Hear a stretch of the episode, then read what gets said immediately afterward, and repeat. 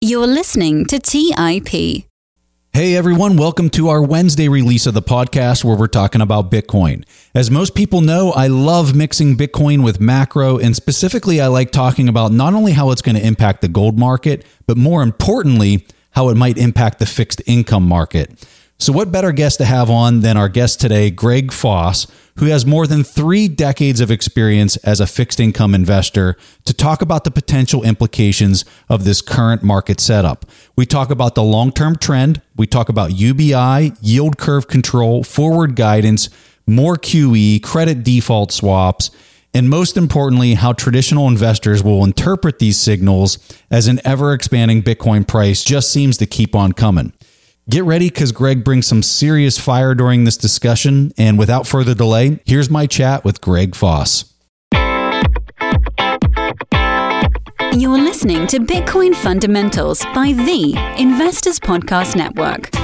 Now for your host, Preston Pysh.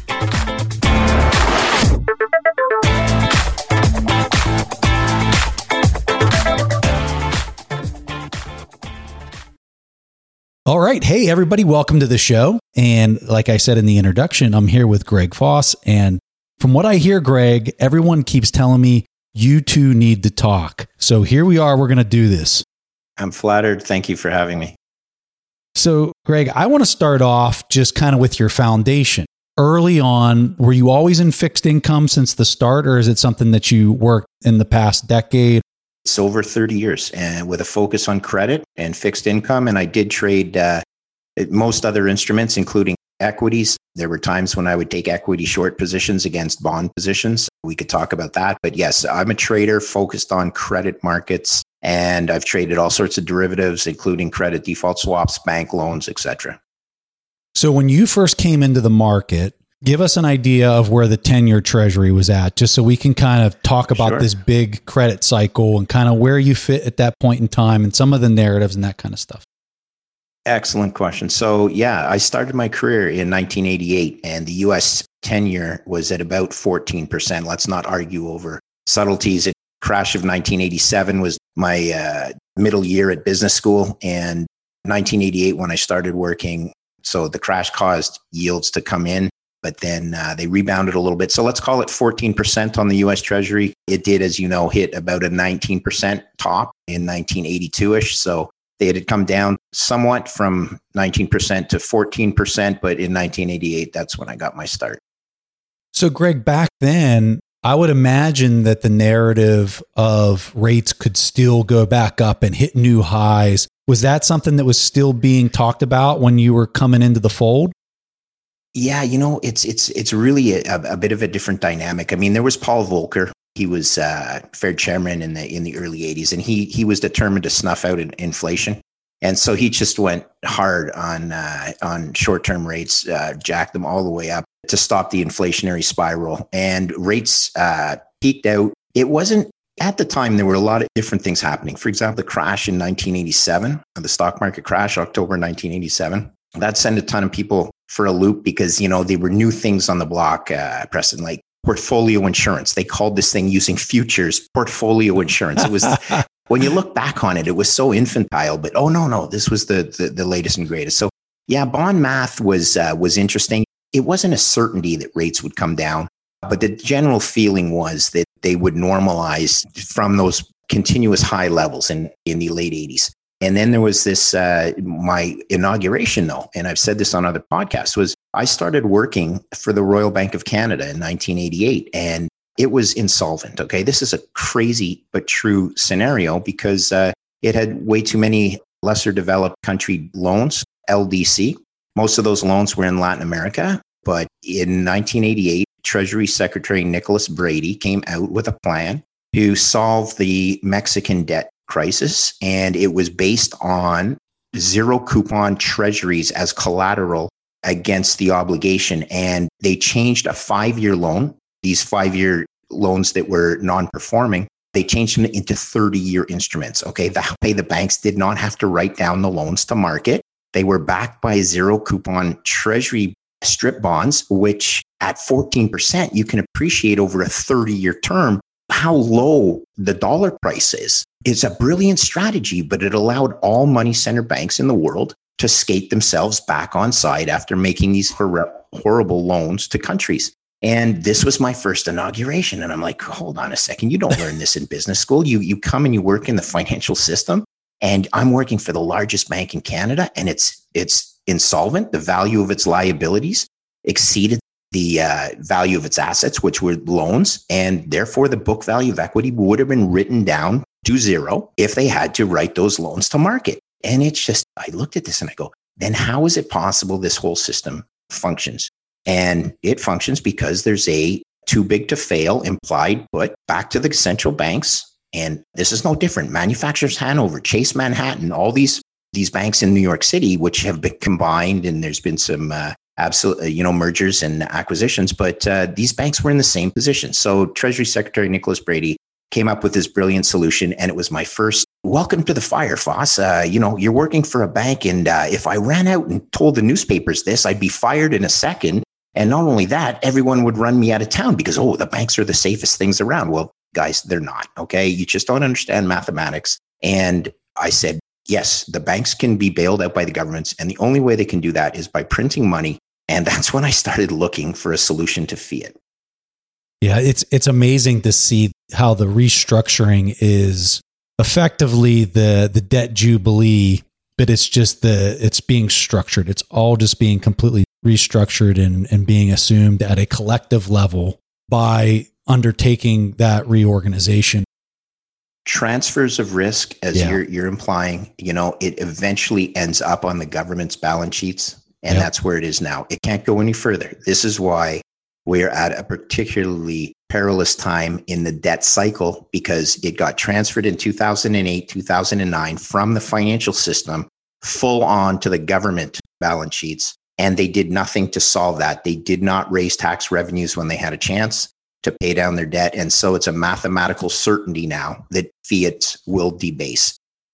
I want to say what's really fascinating about the example you just provided is the two pieces that are vital to what you're describing is a reduction in the yield and extending the duration. You said Correct. we went from a short duration to out to a 30 and the yields went from whatever they were down to zero. And when we look at what's happened from when you first came into fixed income to today, not just in Canada, not just in the US, but literally globally, we've seen the yields trickle down from those levels that you described at 16% plus you know this though, the world trades off the US, right? Every single other yield curve in the world trades off the US Treasury. Yeah. Okay. You can say, oh, that's not the case. I'm a proud German and that's not the case. And I'll look you right in the eyes and say, you're wrong. Okay.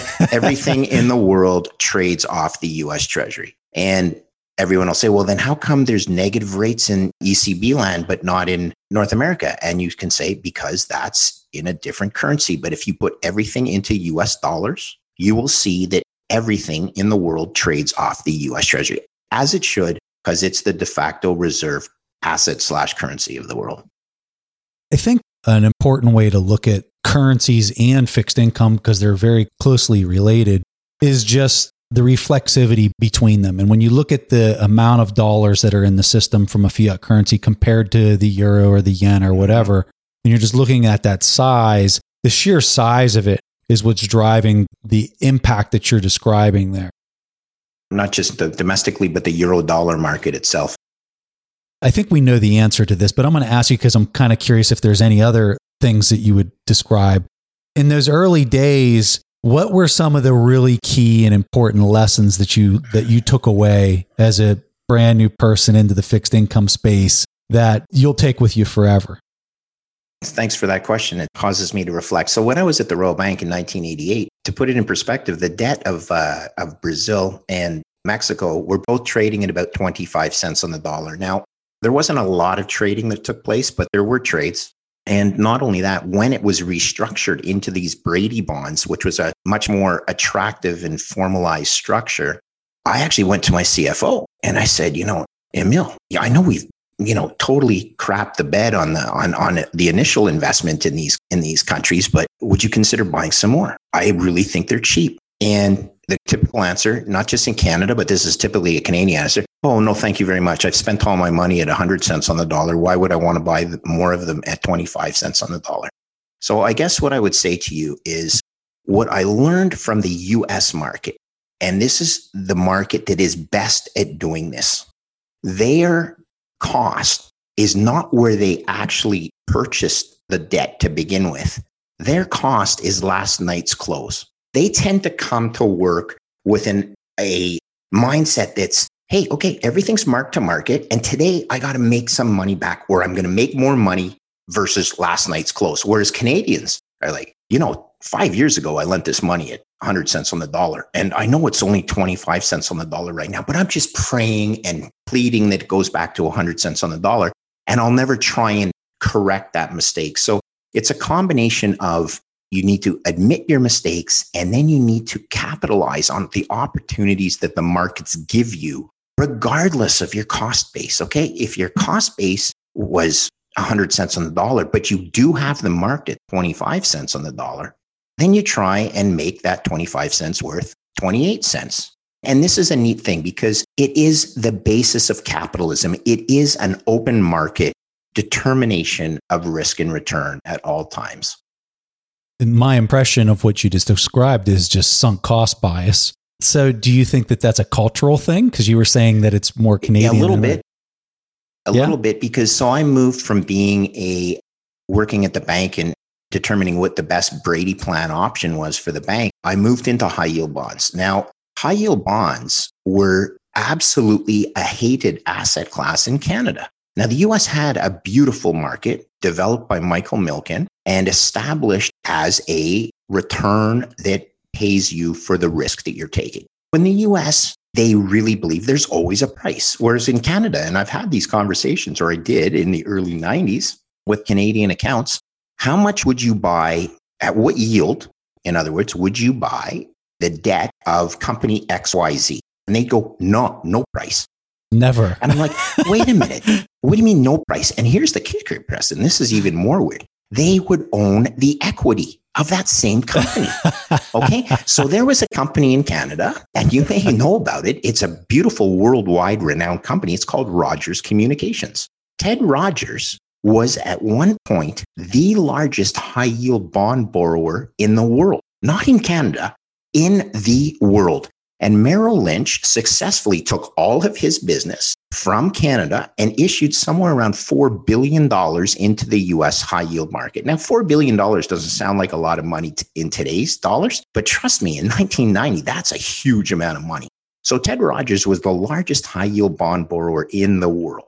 And he has no US dollar revenues, but these were issued in US dollars. So the banks had to swap the debt back into Canadian dollars and tie up swap lines and everything like that. But most importantly, the US guys looked at him and said, okay, your cable is world class, your wireless system is world class, and I'm getting you at a rate that is at least 200 basis points or 2% higher than an equivalently rated US company. So, yes, that's the price at which I will lend to a Canadian non domestic, US non domestic borrower. So, we're trying to break into this business at my job. I'm working at TD Bank and we want to bring a high yield deal for Ted Rogers denominated in Canadian dollars. So I said, hey, here's a good you place can't to get start. near it, can you? Oh, no. Well, just listen. Here's a good place to start. Show me the holders of the equity of Rogers Communications, right? Preston, show me the list of holders. There was one account that owned $900 million worth of Rogers equity. 900 million. And I plead with the salesman. His name was Andy. I go, Andy, I need to hit, I'm not going to name the account. I need to hit the key on your account. I need to talk to them about this bond issue we're bringing. He's like, Foss, stay away from my account. Cause you know the way bond salesmen treat their accounts. It's like their life, their bread. And I'm an idiot trader and anything I say will destroy his relationship. But I say, Andy, please, please, I got to speak to these guys. So I hit the key. Hey, Mr. Account XYZ, we're bringing a deal for Rogers Communications. I want you to consider buying some. They go, well, we can't. It's a junk bond. I go, well, okay, pejoratives aside, you own $900 million of super junk equity. How about if you sell some of the equity, right? You go own 900 million of it. If the equity's worth, if the bonds aren't worth 100 cents on the dollar, the equity's worth zero.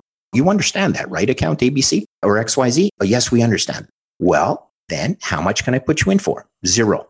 Okay, what's what's the problem? Well, it's a junk bond again, and if I had to report to my investment committee I owned a junk bond, I'm not allowed. And I said, well, how about this? You sell some of the equity, you buy the debt at a 12% coupon.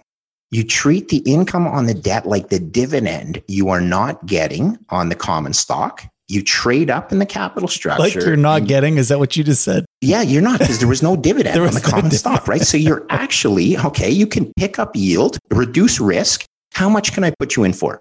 None. And then I asked a, at this, and this is the kicker. I said, how much can I put you in for? They said none. Okay, obviously the problem is price.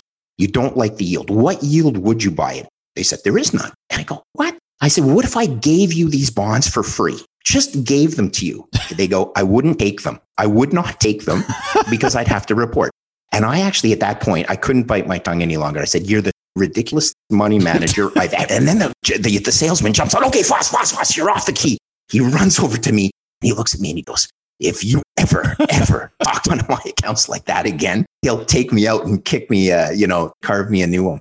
But it's true. Isn't that the most ridiculous thing you've ever heard?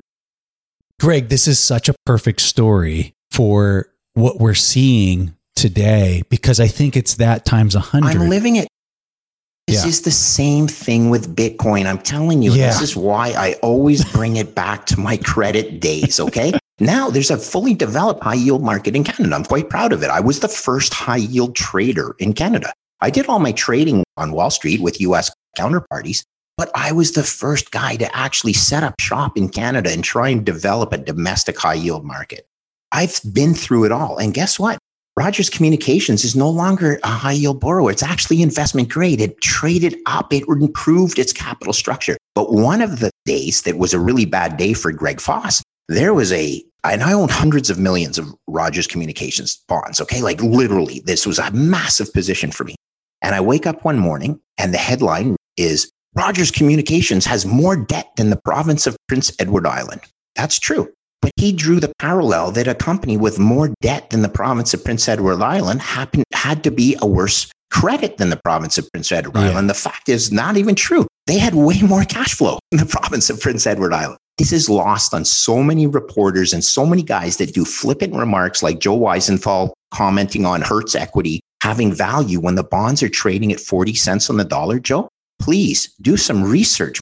Do not run out and draw these asinine conclusions without looking at the whole capital structure of a company. Or now, this is a funny one the capital structure of a country. And this is where Bitcoin really comes in.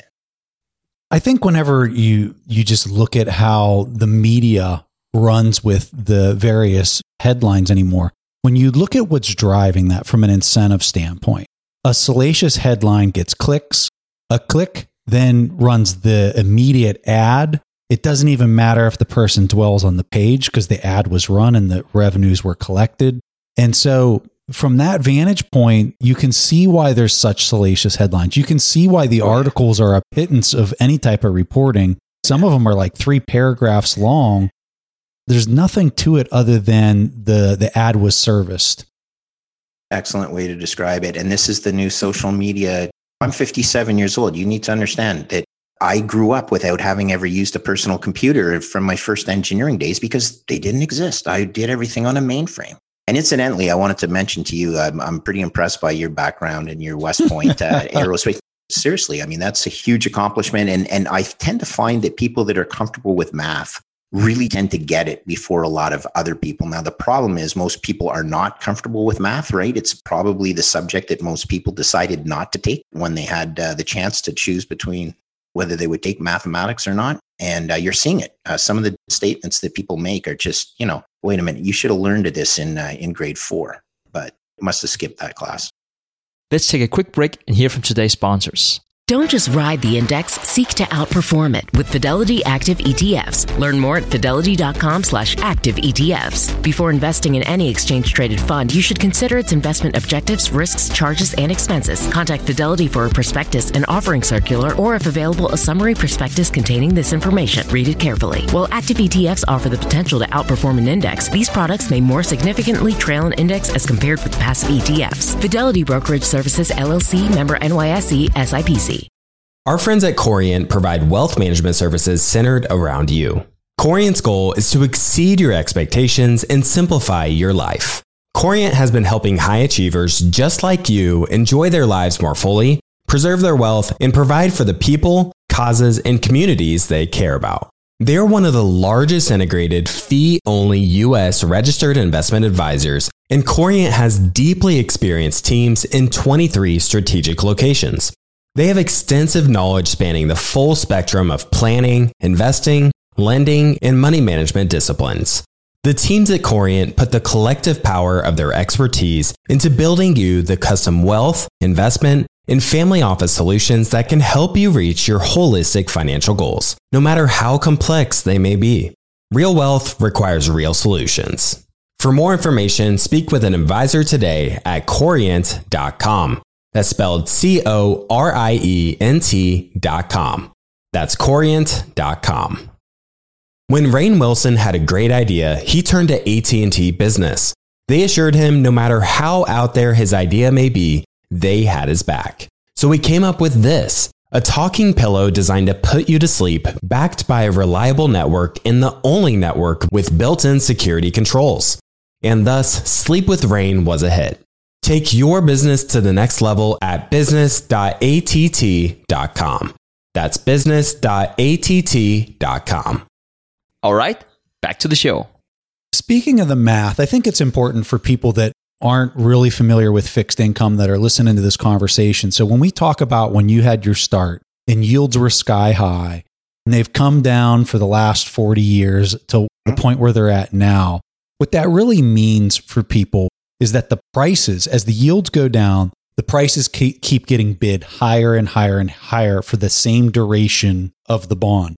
So what's effectively taking place, and correct me if you see it differently, Greg, is as these prices keep getting pushed higher and higher over this long period of time, it's forcing everyone to make riskier and riskier decisions.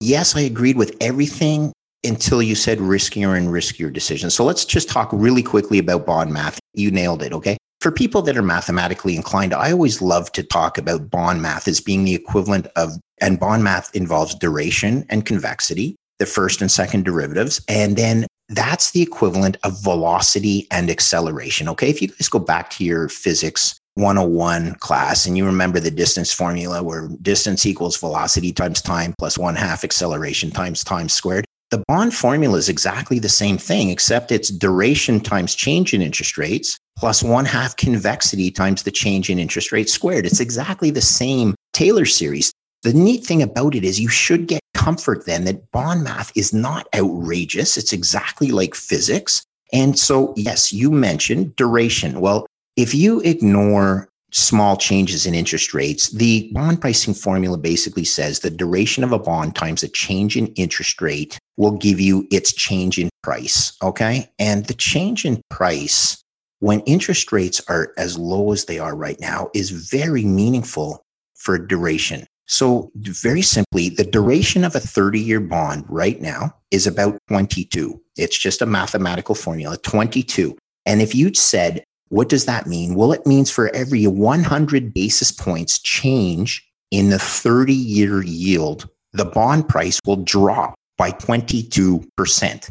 Now, bond guys aren't used to losing 22% in bond pricing terms, especially since rates, as you said, over the last 40 years have come down. They've been used to these things called capital gains. It was a one way railway for capital gains. Well, now, and we talked about Ray Dalio's risk parity, now it's capital losses. It's the same math, except that rates are going up, not coming down.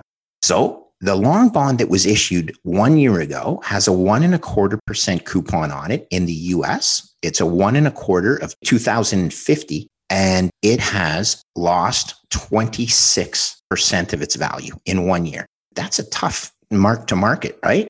That's 26 points. That's 18 years or more. It's 20 something years of coupons of the one and a quarter coupon to make your price loss back. This is tough to report to your bond uh, unit holders, isn't it? Hey, thanks for coming out. You just lost 26% in one year. Now that's only a 100 basis points change in in rates. What if rates went up 400 basis points? Convexity starts to come in and the price won't go down. It can't go down 80%, right? Because just doesn't. There's the convexity is the uh, is the shape of the bond pricing curve. But I'll tell you, these are big, big, big price movements for insurance companies and pension plans that have matched their liabilities against these assets. But all of a sudden, they're off 26%.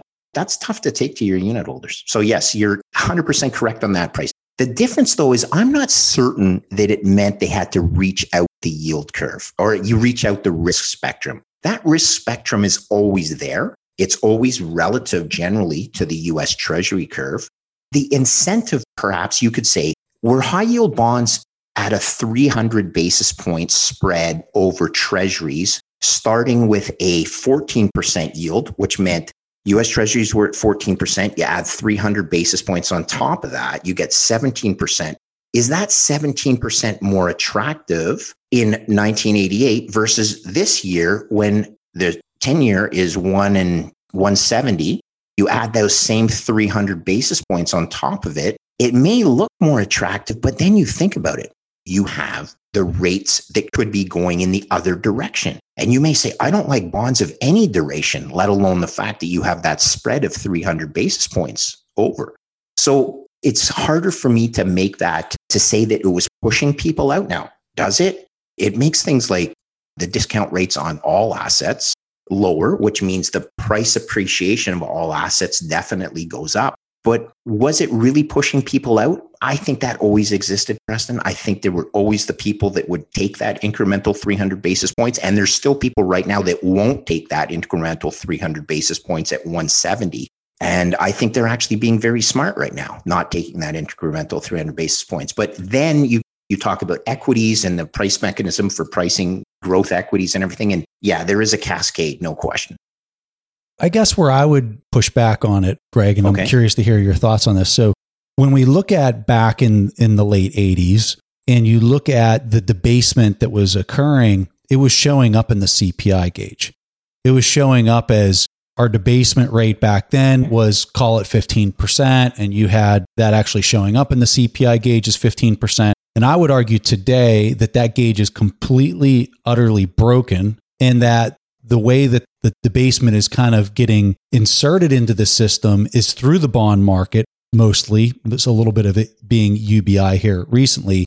And because it's not showing up in the CPI gauge, you have people in equities, you have people in fixed income alike that are stepping into those trades thinking that CPI is real when in fact it's actually being manipulated okay, lower. Okay. And so they're actually getting into these really risky positions, but they only become risky if there's a new alternative that shows up to the currencies that everybody is using alike around the world, like that all unravels itself, but it has to have some type of catalyst that provides a relief valve.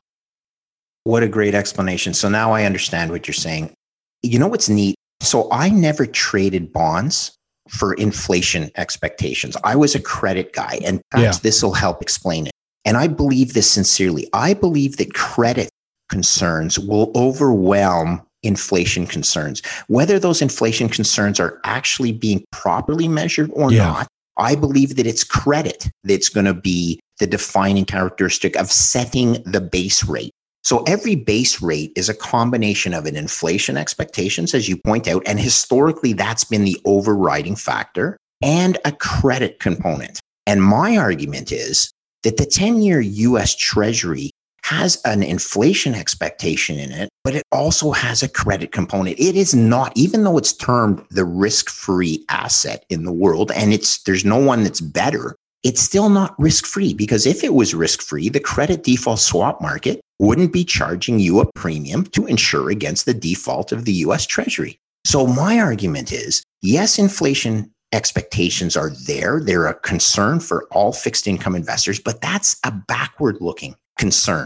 The forward looking concern is credit. Now, will credit be impacted by increased interest rates due to inflation? 100%. It's, uh, you know, cause and effect. But I see now what you were saying about how the gauge, the, the CPI, I agree, is not a, a realistic Chapwood index.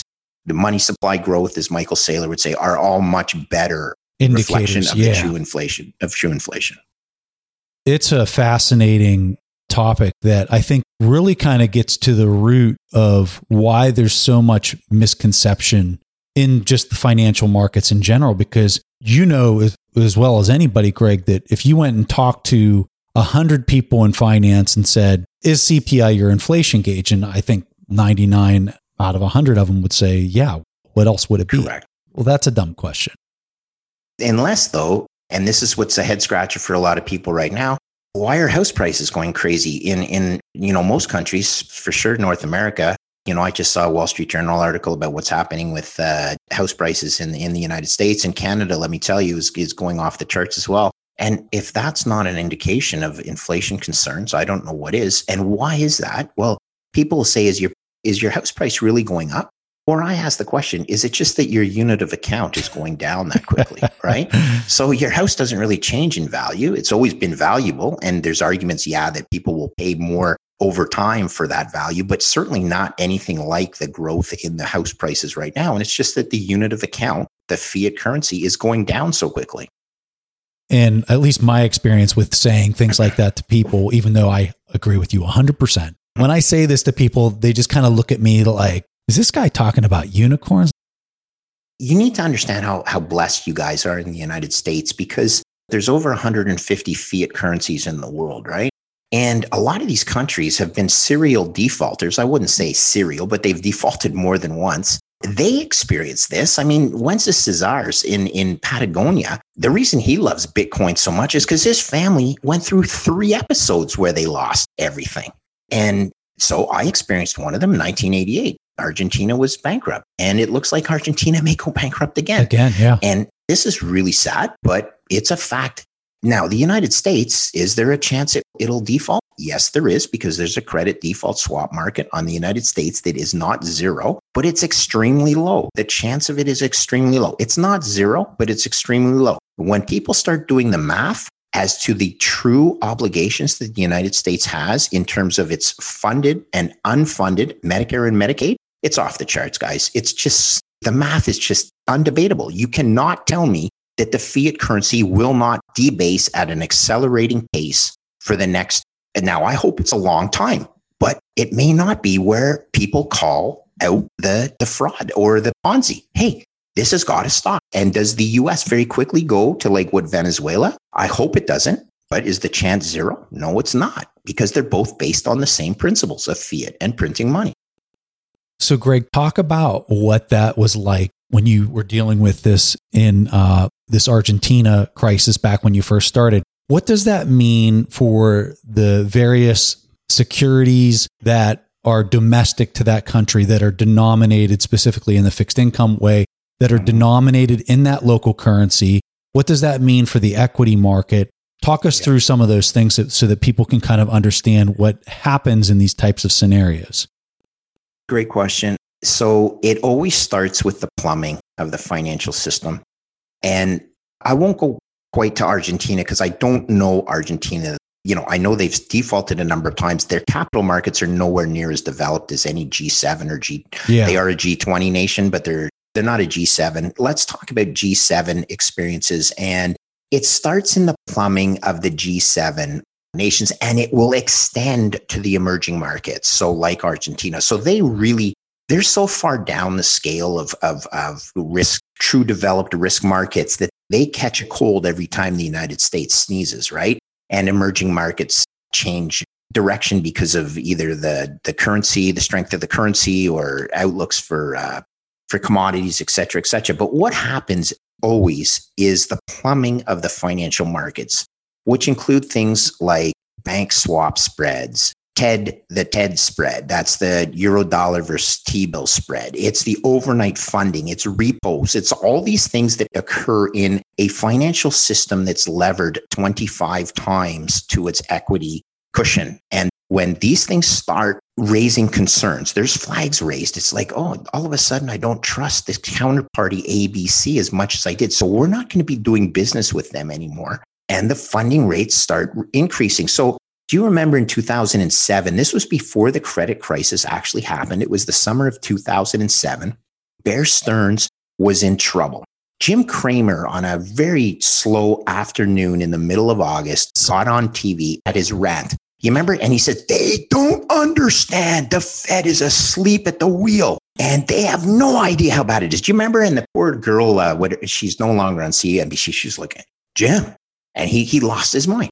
Well, he did. He was part of the community that convinced the Fed to respond to the gurgling that was in the financial system, that the credit markets, because of Bear Stearns, because of subprime pre warnings, because of Lehman Brothers, Bear Stearns stock was still at a hundred and something dollars at that time.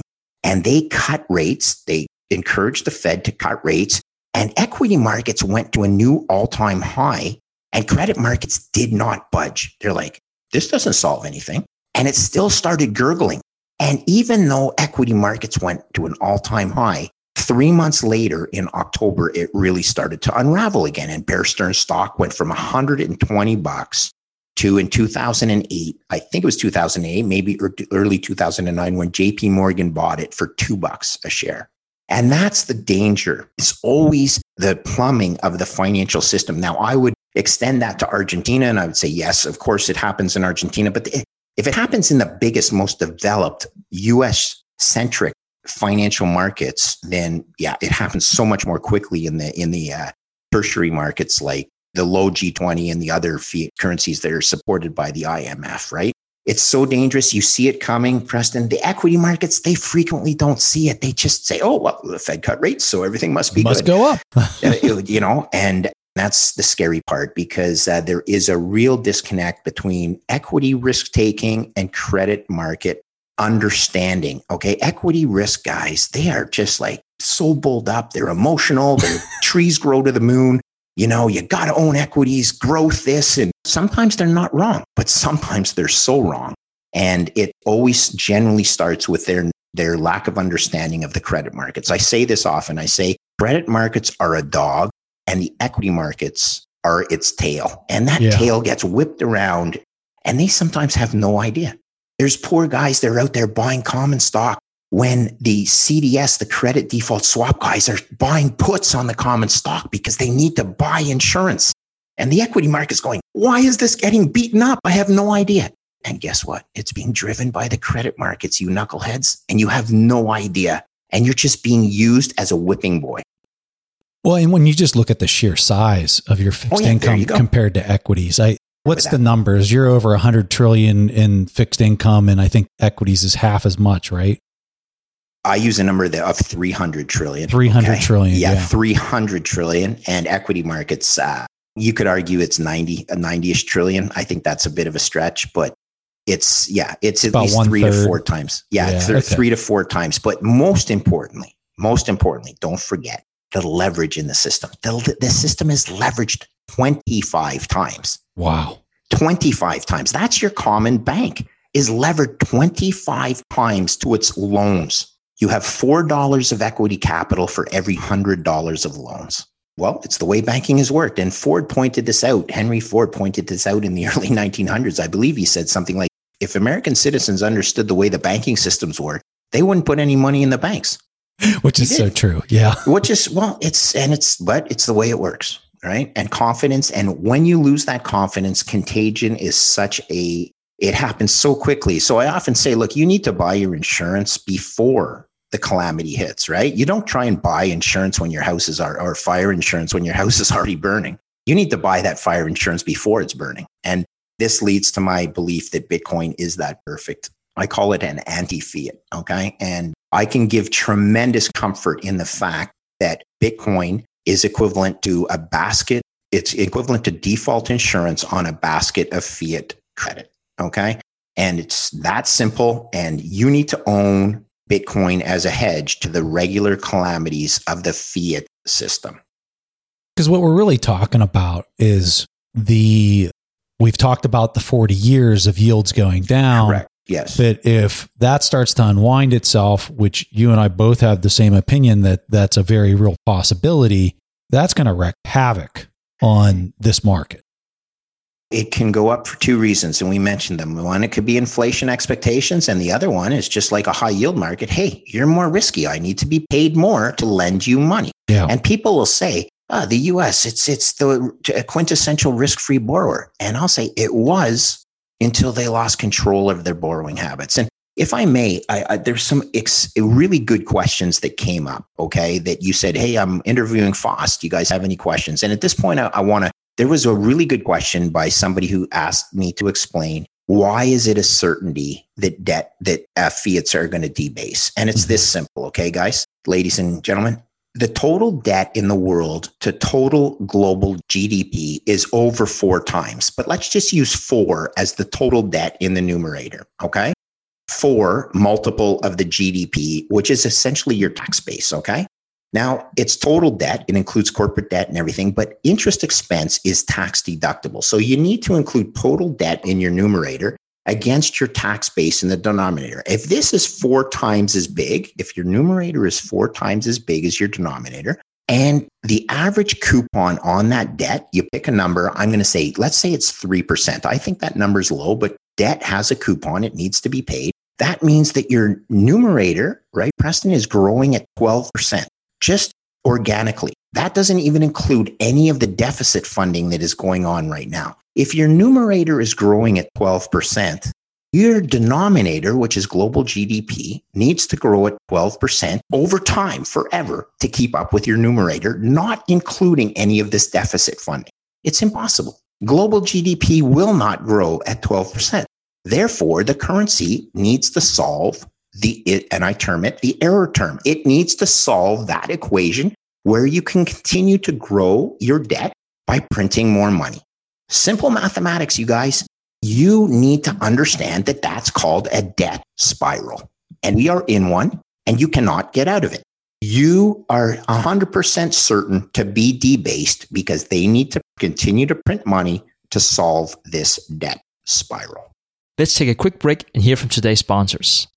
If you're looking for the right franchise concept at the right time, an iFlex Stretch Studio franchise is the business for you. iFlex is the newest franchise concept from the founders of the Joint Chiropractic. With over 200 licenses already awarded to our regional developers, there's never been a better time to own an iFlex franchise in your market. An iFlex Stretch Studio franchise offers its clients the best in professional assisted stretching for one affordable price in one beautiful location. Even the Mayo Clinic says stretching can increase flexibility and improve your joints' range of motion, helping you move more freely. Prime regional developer opportunities and franchise locations are going fast. Don't miss this opportunity to get into this rapidly growing health and wellness business from the founders of the Joint Chiropractic. Find out more today. Call 888 994 3539 or visit iflexpodcast.com. Call right now 888 994 3539 or visit iflexpodcast.com.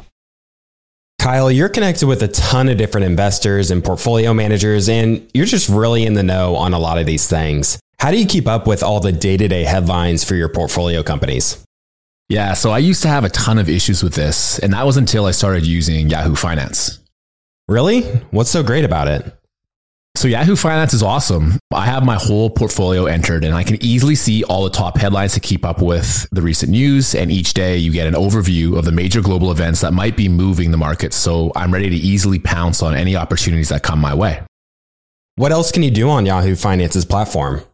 They also have a number of cool features, including a tool that lets you link all of your investment accounts, analyst ratings, and independent research, as well as the ability to create customized charts. Well, now I know that the audience is really going to love this one. And I actually see they have 90 million monthly active users. For comprehensive financial news and analysis, visit the brand behind every great investor, yahoofinance.com. The number one financial destination, yahoofinance.com. Take your business further with the smart and flexible American Express Business Gold Card you can earn four times points on your top two eligible spending categories every month, like transit, U.S. restaurants, and gas stations. That's the powerful backing of American Express. Four times points on up to $150,000 in purchases per year. Terms apply. Learn more at americanexpress.com slash business gold card. All right, back to the show. So Ray Dalio, who we're going to talk yes. about is risk parity, he says that there's four main things that eventually get you out of these situations, all of which are are not convenient for portions of the population, depending on where they sit. And I would argue in this situation, people that are heavily exposed to fixed income in their portfolio are going to mm-hmm. be huge bill payers for that, at least the ones that continue to hold What are some of your thoughts on who the parties are that are going to be impacted the most by this? So I, I, have enormous respect for Mr. Dalio. Uh, it's funny; he's he's ninety nine percent of the way there. I just think he thinks that he's missed the Bitcoin train, and that. so that's an aside. Okay, Agreed. He, Ray, you, you haven't missed it. Okay, you're you're so bright. You you're just overthinking it by a half. You're too smart by a half, Mr. Dalio. that, that's a bond term. Okay, he knows it's worth eighty five. The market right now is forty to forty two and he's bidding 41 and a half and he misses the trade at 42 even though he knows it's worth 85 okay it's called being too smart by a half so don't be too smart by a half mr dalio bitcoin is friggin cheap right now friggin cheap so what is he saying well he's absolutely correct there are going to be a, a lot of pain and who is going to bear the brunt of this pain in your traditional 60 40 portfolio if you're calpers you have 40% of your portfolio, at least 40%, but we use the 60 40, 60% equities, 40% bonds. 40% bonds yielding right now, let's say their average yield, if you include high yield and all the in fixed income instruments they, they have, let's be generous and say it's a 3%, okay? Three, because US 10 years 170, high yield for come up with a number of 3%. So on 40% of their portfolio, they're earning 3% without defaults. That's not even including any defaults. That's assuming that that 3% is certainty. They have a prescribed rate of return of 8%, right? That's for their defined benefit pension plans. Well, if you're only earning 3% on 40% of your portfolio, that's 1.2% coming from there. That means that your 60%, which is equities, needs to make help me with the math, 6.8%. So 6.8% on 60% means you need equity markets to grow at something like 12% a year for the rest of time, just for you to make your prescribed bogey of 8%. That's why these pension plans are absolutely cornered. They have these prescribed defined benefit pension plans that will never meet their obligations. They say it's a funded rate of 8%. Well, they're trying to come down to 7% or 6%. As soon as they do that, you know they become, oh, we're fully funded at an 8%, a, a prescribed rate of return, but at 6%, we're way underfunded. And that's what happens. So you're saying, okay, so what, who bears the brunt of this? It's even going to be worse if people who are used to earning capital gains in bonds now get capital losses because interest rates start rising and they need alternative asset classes. So all of this blends very nicely with the conclusion that we all know we're going to come up with is they need to hedge with Bitcoin. Okay. Only math. Let's not get overthink it. And Mr. Dalio, once again, you understand it. And I know you're, let's just say he's 1 trillion. Okay. Because Fidelity and those guys are $1 trillion guys. So their whole fund is about the size of the entire Bitcoin market cap. I say, say to Canadians that are having trouble getting involved in Bitcoin at, at a trillion dollar market cap, that Bitcoin is worth more than the entire Canadian banking system, the market cap of the entire Canadian banking system combined. And the flip side of that is it's almost worth as much as the US market cap of US banks. Are you telling me that market's not big enough for you to get involved in? I think you're mistaken. And I think the number of people that think they've missed the train right now I argue that it's still in the early innings and it's actually less risky to get involved now than it was when people were being were getting involved 3 and 4 years ago. On a risk return basis, Bitcoin is less risky now than it was 3 or 4 years ago. So there's a lot of people saying that narrative right now where mm-hmm. because now that it's at a trillion that it's become way more investable to a lot of different institutions. What are some of your thoughts on that? I agree with that. It's it's like you're let's make the math easy and let's say you have a hundred billion dollars. You're managing a hundred billion dollars of of assets all across the spectrum, equities and bonds, and that hundred billion dollar asset manager probably has at most, let's make the math real easy, 25 analysts, right? So each analyst needs to cover essentially 4% of the portfolio. All right. Which means each analyst can effectively cover really well, they can effectively cover 10 companies. Okay. But let's say that's 20 companies. The point is, in order for a 100 billion asset manager to get a weighting in their portfolio that justifies the time that the analyst will spend on it, as well as meaningfully impact the performance on their portfolio, assets have to be a certain size to invest in them. Uh, markets have to be a certain size. And as the market for Bitcoin grows, it increases the universe of potential buyers because it's big enough for them to get a line, a weighting in that line that can meaningfully impact their performance of their overall portfolio. It's that simple. It's about allocating people's time as well as being able to get the the performance out of that line because if you say hey i can't own more than 10% of an asset imagine you're dealing with a, or, or a company imagine if you're dealing with a company that's only got a market cap of uh, $10 billion well if you can only own 10% of that company that's a $1 billion allocation and what if you're a $100 billion company? Well, that restricts you to owning 1% of that company. Well, there's a lot of companies that are way smaller than $10 billion. So, you know, there again is how the system just differentiates and it doesn't allow big funds to get into perhaps more efficient parts of the market. Do you have any thoughts on the uh, insurance industry and some of those uh, key players starting to take uh, small Bitcoin positions? Because they've historically invested their float in a lot of fixed income through the years. Yes. And like we saw with Berkshire Hathaway and, and their treatment of Geico, they've just been starting to take a lot of cash equivalents on their balance sheet in this past decade, mostly okay. because of where interest rates have, have been at down down near zero.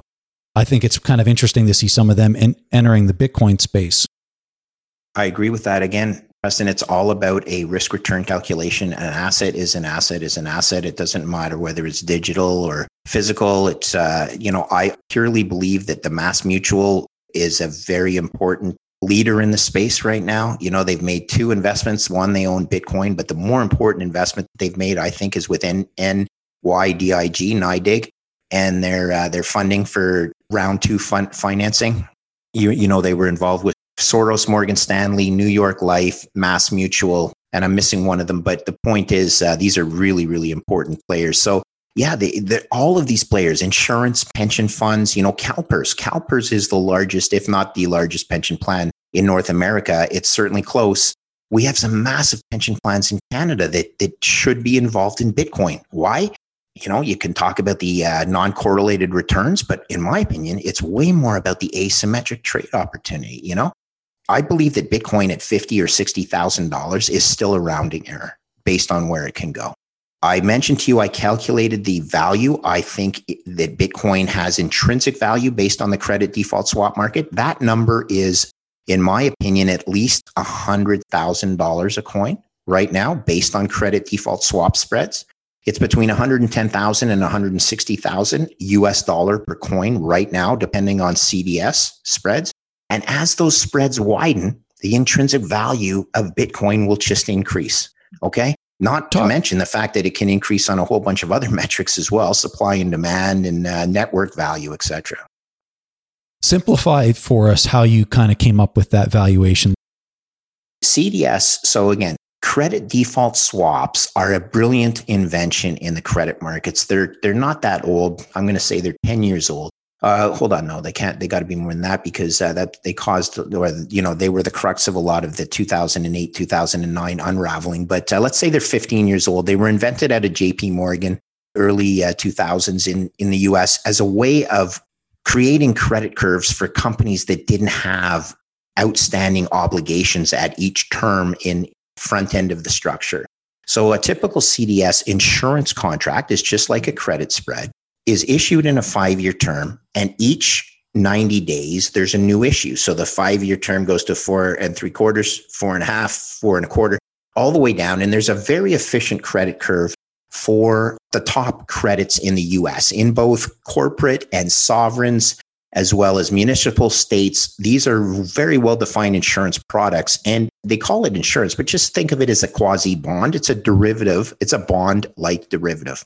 This CDS also trades on sovereigns. Now, I mentioned to you that the 2008 2009 financial crisis only transferred risk from the financial system onto the risk of the governments. Therefore, I believe that you need to look at the credit default swap rates of governments and evaluate their relative potential for default. And there's you know, what's the biggest one right now? Well, Turkey. Turkey is a G20 nation that is uh, trading at about 450 basis points in the five year term. That means it costs you $450,000 a year to insure $10 million of Turkish debt against default. There's all very efficient pricing. These are traded by sophisticated global players. And Turkey's the, the, the in the lowest rung. And then in the top rungs are all the G7 nations, uh, including the US, which trades at 10 basis points. 10 basis points for five years, again, is only $10,000 a year to insure $10 million of US debt against default. But I'll remind you, in 2006, Lehman Brothers was trading for six basis points. Six basis points or $6,000 a year to insure $10 million of debt. Three years later, that insurance was worth $6 million. Hey, that's a pretty uh, good insurance policy to own.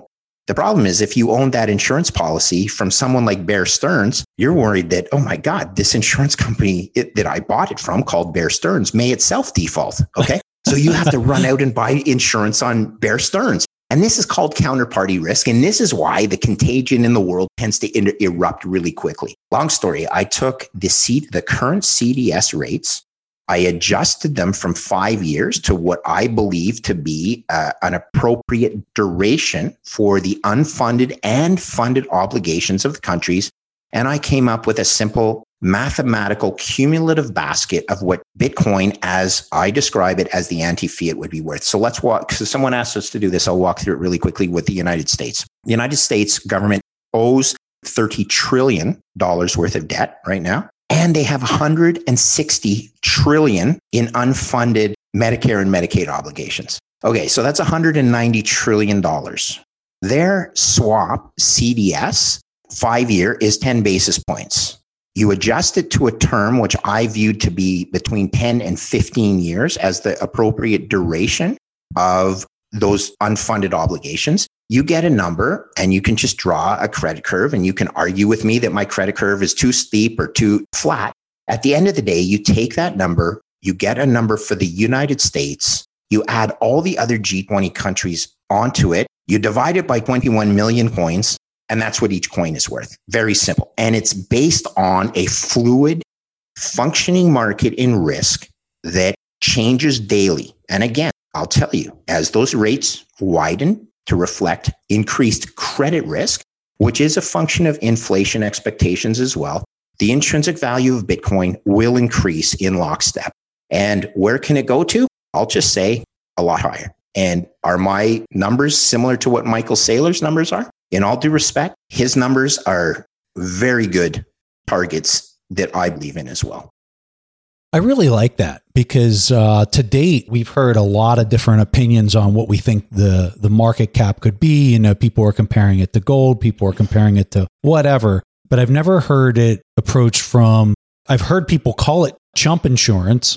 Chamath, yeah, Chamath he, calls it. That's okay, but this is real insurance, guys. Well, this no, is insurance what, that trades in the market, right? That's that's what I like. What you did is you've taken mm-hmm. something that's just kind of a catchy phrase and you've actually put some math to it. And I think that you've done it in a, in a thoughtful kind of way.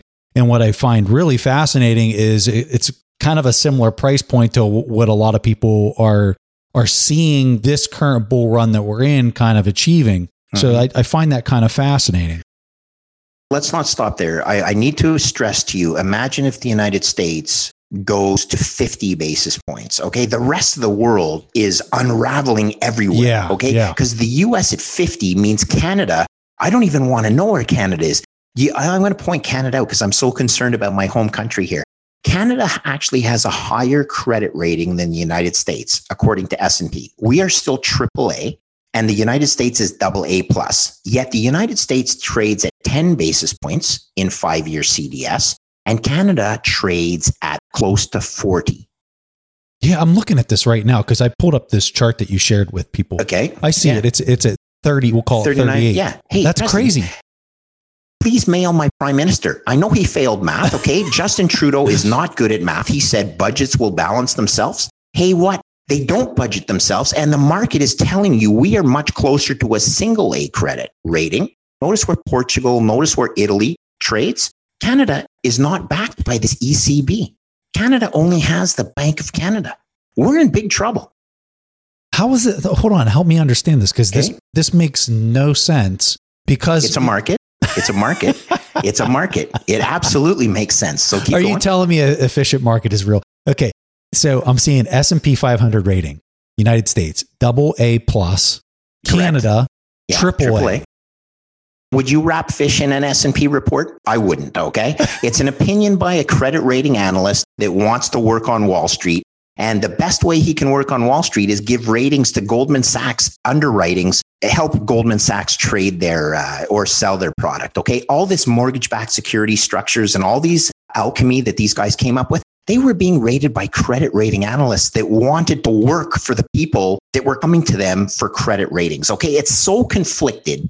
It is just so wrong. And yet these are what sets the investment guidelines of some of the biggest pension uh, funds in the world. So you're correctly viewing this. You're calling out that the rating makes no sense relative to what the market is charging them. And guess what? In CDS land in 2006 and 2007, neither did those. Yeah. And the market was telling you, hey Yeah. guys, there's smoke. Okay. The markets are truth. Rating agencies are so, so, there's conflicts everywhere. The issuer pays for the rating. I mean, it's just, guys, it's so antiquated. You got to get off of this. But again, they set the rules. It's nearly a 400% higher insurance policy. That's crazy. Isn't it crazy? That's crazy. And and yet we have a higher rating. So the S and P gives us a AAA rating, and the governor, the the Prime Minister of Canada, can run around and say, "Guys, we're still AAA." And guess what? The insurance markets are saying, "No, no, you're way closer than single A." But he doesn't understand that. Because you guys are so nice. Yeah, or or until we're not, right? Because this is so dangerous. This is so dangerous. Like I'm so I'm so concerned for my kids. I'm so concerned for people that don't understand the real workings of the credit markets. And that's just about every politician in Canada, except for, you know, there's a famous guy, Pierre uh, Poilievre. Or, anyway, him and Pierre Rochard need to talk because they speak the same language and they're finally getting it. But people turn him off because he's like, oh, he's anti uh, social programs. And hey, I, I'm, I support social programs as long as we can pay for them. And if we can't, it's going to bring everybody down. Okay, so talk to us what's going on with gold right now. When I say right now, I really kind of Mhm. mean like the last six to nine months. respectfully, I'm going to have to say I'm not sure. I'm not a gold expert by any means. And do you have any ideas? I believe that Bitcoin will will absolutely overtake the market cap of gold. I believe in the hard asset value of gold. But I also know that gold is not a fixed supply. I know that it's not divisible, it's not transferable, it's not portable, it's not everything that Bitcoin is.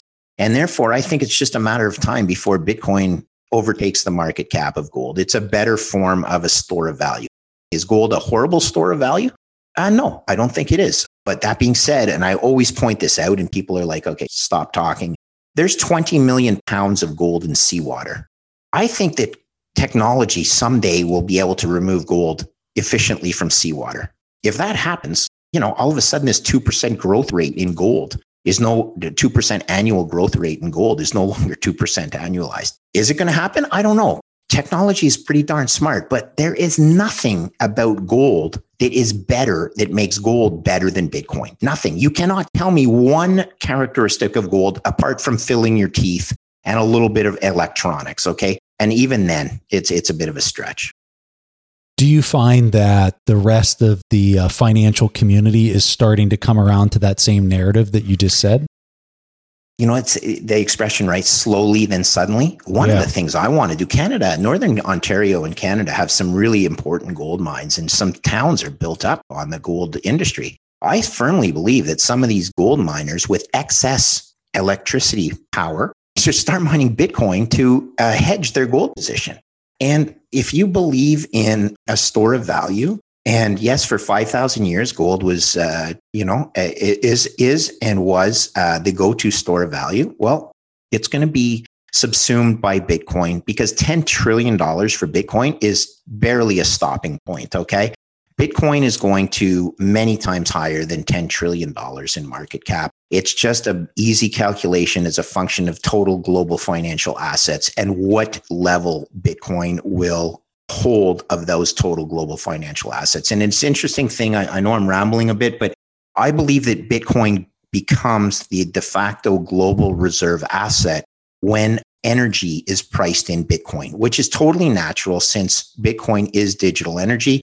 It makes tons of sense to me that oil and natural gas should be priced in Bitcoin. I think that Russia would much prefer to have Bitcoin than US dollars. And you're seeing that they're doing some deals with the Chinese and in yuan and all these things. Note on that chart, Preston, where Russia trades as CDS. Russia's a triple B I did minus rated credit. Very important. Very, very important. Okay. This is not a drill, you guys. These are real live insurance rates for sovereign default. It's more than double that of Canada.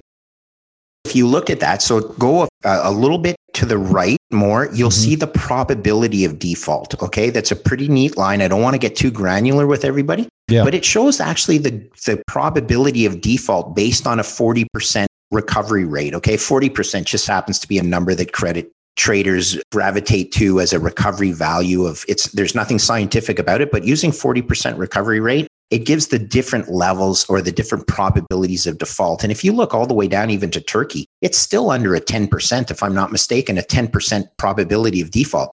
What if you start getting up around 25% that's when things really start getting exciting. Oh, by the way when i say exciting it means you know devastating. like, well or contagion and uh, yeah. and hey I own, I own Turkey. Uh, I've, I've written default insurance on Turkey, so I better hedge somehow. And I'm going to do it at Texas Hedge. So I'm going to run out and start buying because I've sold insurance. I need to buy insurance on, and then I'll buy it on Russia. And then I'll run around and tell everybody, since I own Russian default insurance, as Warren Buffett says, well, you buy insurance on someone else's house and then you go and try and light his house on fire. There's a little bit truth to that, but really it's nothing more than contagion. It's like the domino effects. It's about hedging your own risk. And the guys that are selling right now, the guys that are selling protection on the United States at 10 basis points, trust me when I tell you, they're not using one to one leverage. Okay. They're using probably 10 to one leverage. They're using that leverage. And that is a way of turning it into a hundred basis points annualized return.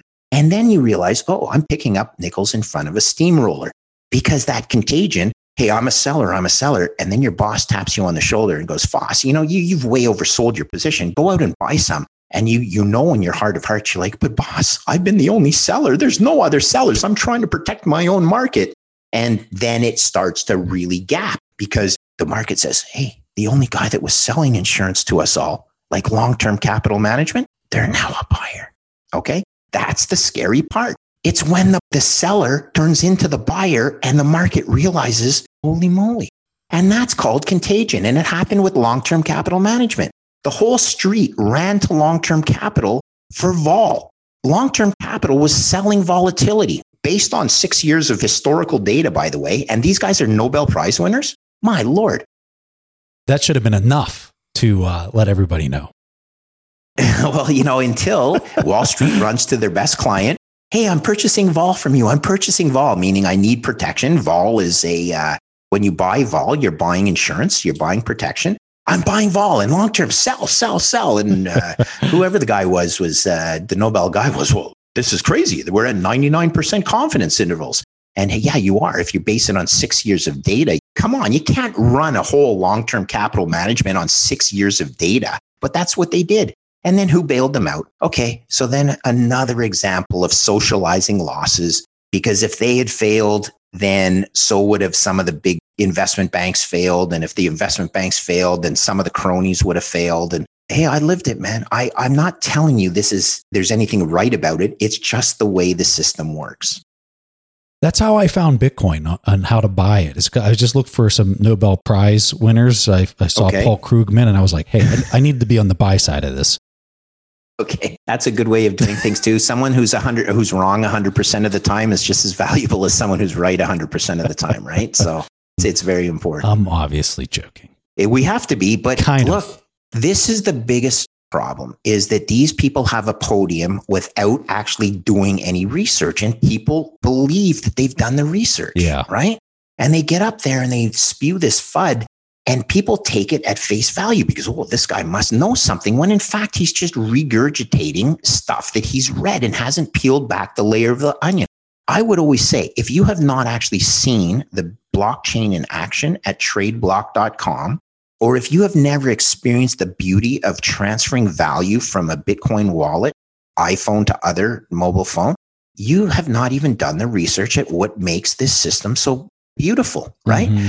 And and having grown up without a personal computer because they didn't exist in 1986, um, I'll tell you, it takes a lot for an old guy like me to come to grips with things like Twitter, to come to grips with things like an iPhone that's so powerful, it's more powerful than what was required to put two men on the moon, right? It's just an unbelievable technology and what I believe to be the most beautiful asymmetric trade I've ever seen in my career. Greg, help, help me understand what you said uh, something earlier about the 40% recovery. Is this the, the currency got devalued by 40%? It's typically in bonds. Okay. What tends to happen, it's sort of needed when a bond defaults, corporate or we say governments, but generally it's around court. It always tends to be uh, at the lowest levels of subordination. There tends to be about a 40% recovery rate. I don't know why. It just is a number that the market again has gravitated to. It, there's nothing scientific about it. There's a, a, bond trading expression that bonds do not spend much time in the 60s. Okay. They either go from 60 back to the 70s or they go from 60 and gap down to 40. Okay. Because people then realize, oh my God, it's gone from being a bond to a quasi equity. Because what is the bond trading at 40 cents on the dollar? It's not the bond of the company anymore or the credit. It's actually the equity of the company. Yeah. Yeah. And you. all the equity has just been crammed down. The equity gets crammed down and it becomes an option. Okay. And when there's a restructuring, 40 cents on the dollar. So they picked this number, Preston. It's nothing scientific. And if you, if you lowered that recovery rate, the probability of default would actually go up because it's just backing out the probability of default in a mathematical formula. So when we're talking about sovereigns, what does that get you? Because it's not like you're being dropped down into equity. Excellent question. And this is why we can't go too far on this path. I mean, if you put a recovery rate of 5% in there, which probably is more likely the right number for a sovereign versus mm. a a corporate, then you'll get a much higher chances of probability. You yeah. back out a higher, a de facto chance of uh, or probability of default, and then people might really start getting scared. And I'm not here to scare anybody as much as just tell people, look at these markets. These are true risk markets. You get so many people who say, Oh, you must have had so much fun. You had a negative view on these sovereigns. You must have had so much fun shorting their treasuries. And I'd say, that's how little you really understand about credit. You don't short a treasury bond. You buy default insurance. It's a floating rate obligation that changes as a function of the credit, not as a function of administered yield rates or yield curve control or all this other garbage that the central banks can do. And I wanted to hit on that. Uh, that yeah, let's talk a, that. Yeah, yield curve control. What's going to happen if the United States invokes yield curve control? Typically, they'll peg the 10 year rate at some number. So right now it's 170. Let's say they decide to peg the 10 year rate at 175. My opinion is that's going to get so many more people looking to the credit default swap market for truth. Mm. It's going to push people into this somewhat esoteric part of the credit markets called credit default swaps, and people will focus more on it. What and happens to be, the price? Does it double? Does it go to, instead of it being at 10, does it go to 20? Preston, I've seen it. See, when when it started with Lehman Brothers, yeah, it didn't go from six to twelve. It went from six to sixty, and then it went from sixty to one fifty, and then it went from one fifty to seven percent upfront. And this is when the contract changes from a annual premium to, hey, you want to ins- you want me to insure ten million dollars of your debt? Give me $4 million up front because that's what happens. That's how the contract actually starts changing. And these gaps are painful and they tend to be driven again by people who were selling and leveraging a low basis point return, picking up nickels in front of a steamroller. They went from being a seller, they had to reduce their position, i.e., become a buyer. And there was just a wall of buyers, and the spread just lifts really quickly. All right. So, Greg, I have a 10 year treasury chart pulled up here on my screen. And I really like what you just said because it's, to me, it's a very tradable idea that we're about to talk about here because I find yield curve control to be right around the horizon. Now, whether it happens in the next six months or year to year and a half, I have no clue. But I would suspect that the trigger for such a thing would be kind of based on the yield curve or the, the yield on the 10 year treasury getting outside of a comfort zone that, in my opinion, has been clearly defined based off of a trend that's been running, like we had earlier discussed from the 1980s. So, when I'm looking at uh, specifically the chart that I have right now, which is showing that trend from 1980 up until right now, this sell off that we've seen since the start of the year yes. has been of epic proportions just by looking at it from a yield. Okay, standpoint. fair enough. Yeah, yeah. Right. So I mean, this this yield has just sold off in a cataclysmic way, and we're approaching two percent. Based on the trend, it looks like it's going to make a strong run at two percent.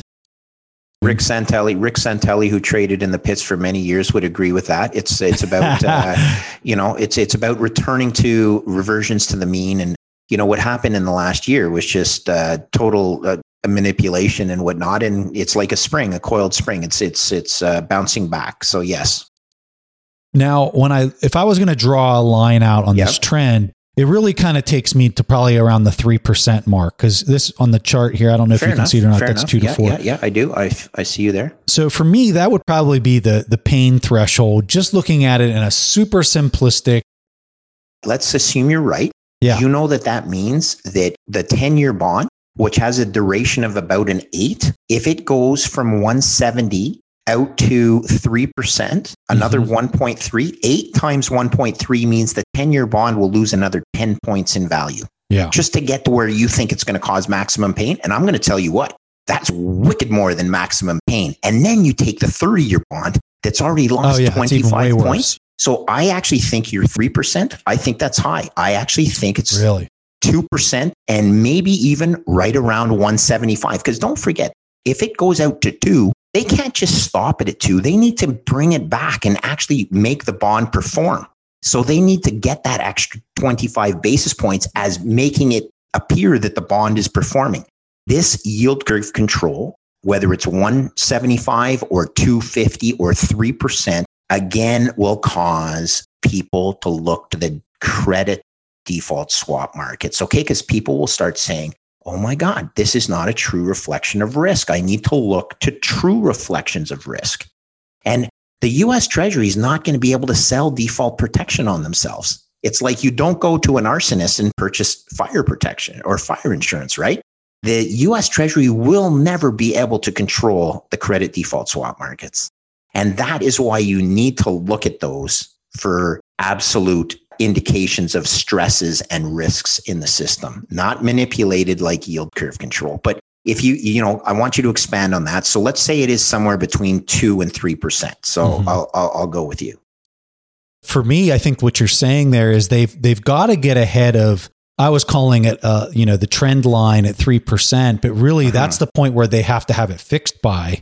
That's, yeah, that's, you got to have yeah. it fixed by then. Yeah. So yeah, you're you're probably right that uh, 1.75 to two percent is where they're going to have to start doing some action. And since we're at 1.7 whatever, 1.71 mm-hmm. or whatever right now, yeah.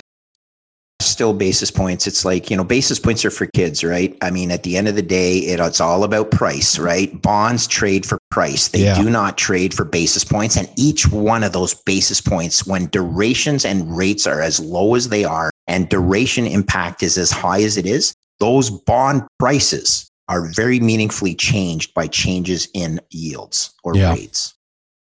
And again, for folks that aren't intimately familiar with bonds, when we're talking about the rates going from 1.7 to 1.8 or 1.9, those bonds are selling off and they're selling off in a very meaningful way for a market that is, if, if you talk about all the bonds together, like Greg said earlier, maybe $30 trillion across the whole global market. Oh no, 300 trillion. I'm sorry. 300 trillion. That's yeah. just so massive, guys. And it's just what happens when 300 trillion loses 10% of its value? Oh, that just happens to be the equivalent to the entire USA deficit. Now we're talking real money. Who is this borne by? This is borne by people that have matched long-term assets, being their uh, their purchase of long-term bonds, with their long term liabilities. So, insurance companies, pension plans, all of that. So I really like this chart and I, I just want to show it to you. I don't know that this does a lot of favors for our audience, but I think this is a really interesting chart here where it takes the 10 year Yep. minus the two year spread. Yes. Yeah. And then when you compare that, when you see it start rising like this, it was it had a really meaningful indicator for the 2008 2009 crisis and you can see it It's the steepness of the curve. It reflects the steepness of the curve. yeah And, you know, right now, the only thing that the US Treasury actually focuses on or not, you know, they're, they're purchasing $120 billion of bonds each month, but they're focused on manipulating the short term yield or the overnight, the Fed funds rate, but they have not specifically said that they're going to jump into the yield curve control. I mean, based on just looking at the numbers and looking at the trend, to me, it seems like yield curve control is coming by mid year to the third quarter of this year. Hmm. Just kind of I, I. I, I have no experience in that. And, and I honestly hope it's not the case because as a credit trader, again, it's like, ah, well, isn't that interesting? The first, the sweat is starting to appear on the brow of the, of the borrower being the US Treasury. Uh, they're starting to sweat. They're, uh, that's not what you want to see as a lender, right? You actually just want to see confidence. You want to see, even though they are out in the market purchasing $120 billion of debt each month, they're doing it in a in a fashion that isn't implying pegging the yield curve per se. I need to, to stress that the US Treasury deciding to buy high yield bonds was in and of itself such a monumental event.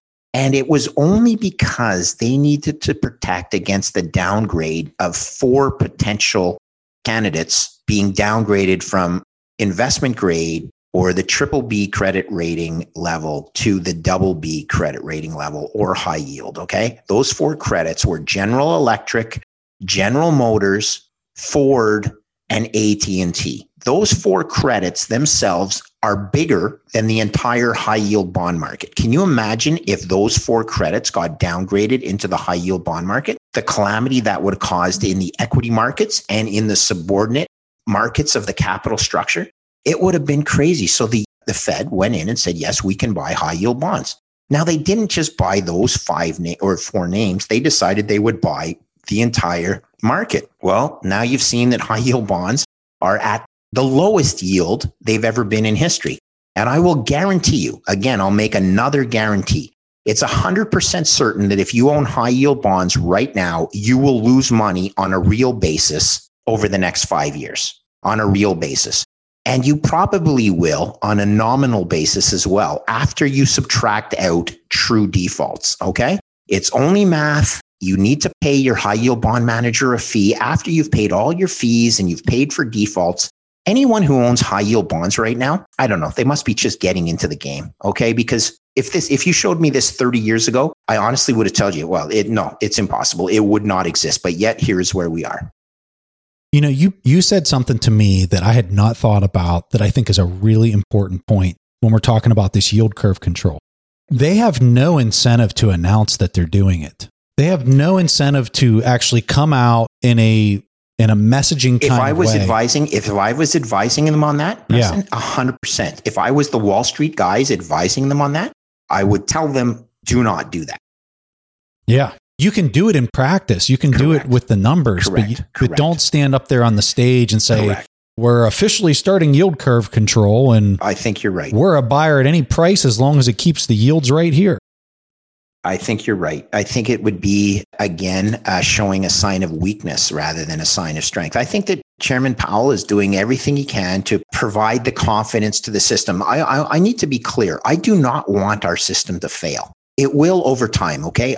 It's again a mathematical certainty, but how long is that time? I will give you probabilities that it's most likely within the lifetime of my children, which really makes me upset, okay? And it's maybe not as likely, well, certainly not as li- likely as it'll fail before my lifetime. But it doesn't matter whether G7 country fails. And if it's a G7 country, the likelihood, the market's telling you this, is it'll be Canada before anyone else. And that pains me as well. But there will be other countries that continue to fail. And this is just a fact of life. And the IMF and the special drawing rights that they've come up with and all this political back and forth between who will be the global reserve currency of the world. Uh, no one's saying Bitcoin, but that's what it's going to be. Bitcoin will be the global reserve asset, in my opinion. It's the most likely outcome, it's the safest outcome, but it doesn't mean the other system doesn't continue to function. We hope that fiat will continue to function to allow for commerce rather than barter, to allow for free market setting of uh, cross currency rates across the world. And we hope that because why? Well, because you can't just overnight go to a Bitcoin standard. It just, it, it would be absolute calamity. You don't want that as the interim step. You want an orderly, you want an orderly transformation of the understanding of what a reserve asset really is. Greg, what are your thoughts on the contango that's currently existing in the, the Bitcoin market? Boy, there's a lot of people that wanted me to get wanted us to get into that, eh? And I'll I'll just say, look, it exists. It one of the most interesting things that I've seen about the contango is not that it will give you an annualized return in the double digits, and and sometimes you need to be careful by turning short term short term returns and multiplying it by four turning it into an annualized return. But let's just look at the returns that are available now on the non regulated exchanges like OKX and uh, what are some of the other ones? Binance, I guess, uh, Deribit. Uh, those returns are actually meaningfully higher than the contango that exists in the Chicago Mercantile Exchange. That's pretty interesting. And what did that? Why does that now exist? It's because your prime broker is not giving you leverage on the CME because of the blowups in things in in in the most recent fund uh, uh, universe, like the family office Arch Archegos or however you pronounce it. Uh, your prime broker has just lost a ton of money, and he's not giving you leverage on these things. So it's interesting that the contango that exists in the CME is meaningfully lower than the contango that exists on the non-regulated exchanges.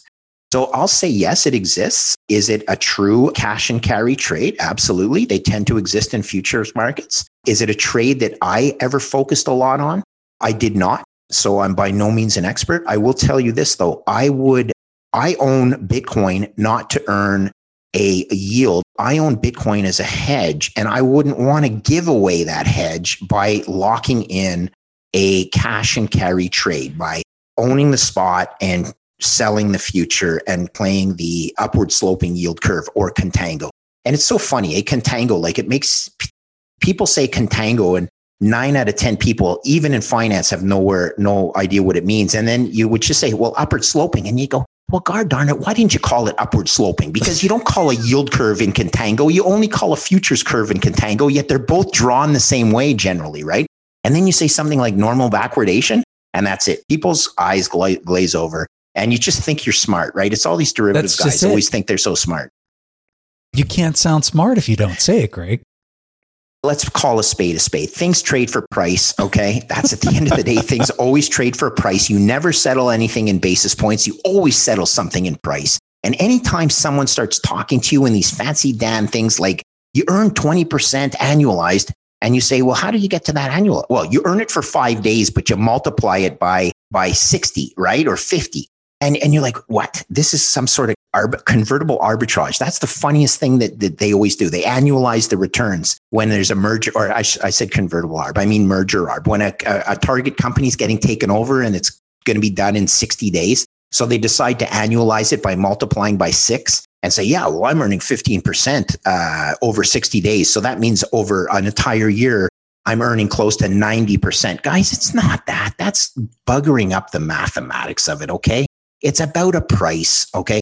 And the thing that you're investing in and you're going to earn something that goes from 97 to 100, but it could also go from 97 down to 77. You're not even reflecting the risk. You're just saying, well, I'm, I'm, I'm doing merger arb and I'm earning this annualized. It's the same thing in the futures markets. These curves change all the time. There's counterparty risk. There's so many things that people just overlook. And I would just say, I'm in Bitcoin not to create a fixed income or an income instrument. I'm in it because I think it's going to go from fifty or sixty thousand dollars a coin to at least a million dollars a coin. And I'm not sure how it's going to get there. And I don't want to be not long it if it gaps up by a couple hundred thousand dollars because some country comes out and says, we've successfully acquired this many Bitcoin for our treasury. And, and the rest of the countries that's the the real world risk. What you just said Oh. was the real risk. of not being long, right? That's Yeah. the real risk of not being long. You, Yeah. you cannot, these tape bombs, okay, these bombs that come across your tape are real and they typically go on an asymmetric trade like Bitcoin, they'll go against you. So not only if you're not long Bitcoin, you are so, you are so short. If you're long it, but you're not, it's a core position, but you've been fancy and you've been trading it and you're not at your core holding, you're somewhat below it, and one of these tape bombs comes out where a central bank has purchased it for their uh, reserves. Well, you just you just missed your whole opportunity, You blew it. especially if it done all the homework, sort of like Ray Dalio. Like he's he's done it. Ray Dalio's done the homework, and yet he just won't say the word. And he's still relying on risk parity, which uh, Ray, you're also smart enough to know that that only worked when rates went from 14% down, Down to, to zero, zero. or 60 basis points. It doesn't work going the other direction. He has to and the know hedge that. fund, well, he does. In the hedge fund that I worked at for for five years, uh, we tried to mimic the Bridgewater uh, portfolio. Because why? Because it's brilliant portfolio, Yeah. provided interest rates truly are non-correlated with equities. But when they're correlated, which they are right now, meaning if yields go up, bond prices go down, and equities go down as well, then your risk parity needs to be rewritten. You need another asset in there. Psst, hey, Ray, that asset is called Bitcoin. You know it. Don't be scared. No, you're so right. I mean, Ray obviously understood the long term trend of, of interest rates, the direction they were going. Brilliant, brilliant man. yeah, No I mean, it was it was such a brilliant strategy, but like all things, it kind of comes to a head based on what's playing out right now. And if if anybody understands it, it's him. But it's just surprising to see now whether he's doing it privately and just not talking about it. Who Oh. knows? But It's it's like everything, the theory of agents, right? It gets harder and harder to resist it when Morgan Stanley says it, that they're doing it, when Goldman Sachs says they're doing it. TD Bank in Canada has just come out with a really, really good research report where their head of research says it's still a Ponzi scheme. And that's good because, you know, if TD Bank actually embraced it, they didn't ever embrace high yield bonds until after 30 years, until, uh, until, you know, the US guys were doing it uh, so successfully. So all I'll say is there's always a continuum of people that are early movers and early adopters, but it gets harder and harder for people to ignore it if big funds like Morgan Stanley, New York Life, Mass Mutual come out and endorse it. You know, one of the things I wanted to comment on where you were talking about the uh, the spreads being much larger on the uh, newer exchanges like Binance versus Correct. the CME. What I find interesting is so the CME obviously has scar tissue from past experience based on this fractional reserve banking system that Okay. exists. And when you look at how everything in this new crypto economy uh, settles, it's an immediate kind of settlement kind yes, of way. yeah, I mean, that's the yeah. whole reason you have these US dollar coins that have been stood up is so that Yes. you can remove that risk of the fractional reserve system. What I find fascinating, although you can go way more levered in these positions on these new exchanges like Binance than you Mhm. can on the CME, I Mhm. would argue that the risk might not be there. It could be. Maybe there's something technically technically happening that I don't fully understand. But I do know that they immediately settle, which if if the risk is is reaching the parity of whatever's on escrow, Okay. um, it's immediately settled and and all parties are are are settled out of out of the positions without any type of impairment happening on Okay. either end. I will plead ignorance. I have not traded on any of that. I do not have an operations department behind me um, to to to go into depth in that. And again, I'll just stress that's not what I am in Bitcoin for. Um, Oh, yeah. and- No, I'm with you. So Yeah. you know, I think that you can create. Uh, I'll, I'll go on the positive side. Any developed market needs a derivative market. Okay. Everybody says, oh my God, something like credit default swap was an evil thing. If you believe Charlie Munger and, uh, and uh, Warren Buffett on that fact and about purchasing fire insurance on somebody else's home and then going out and trying to set their home on fire. That was an interpretation that was wholly misinformed.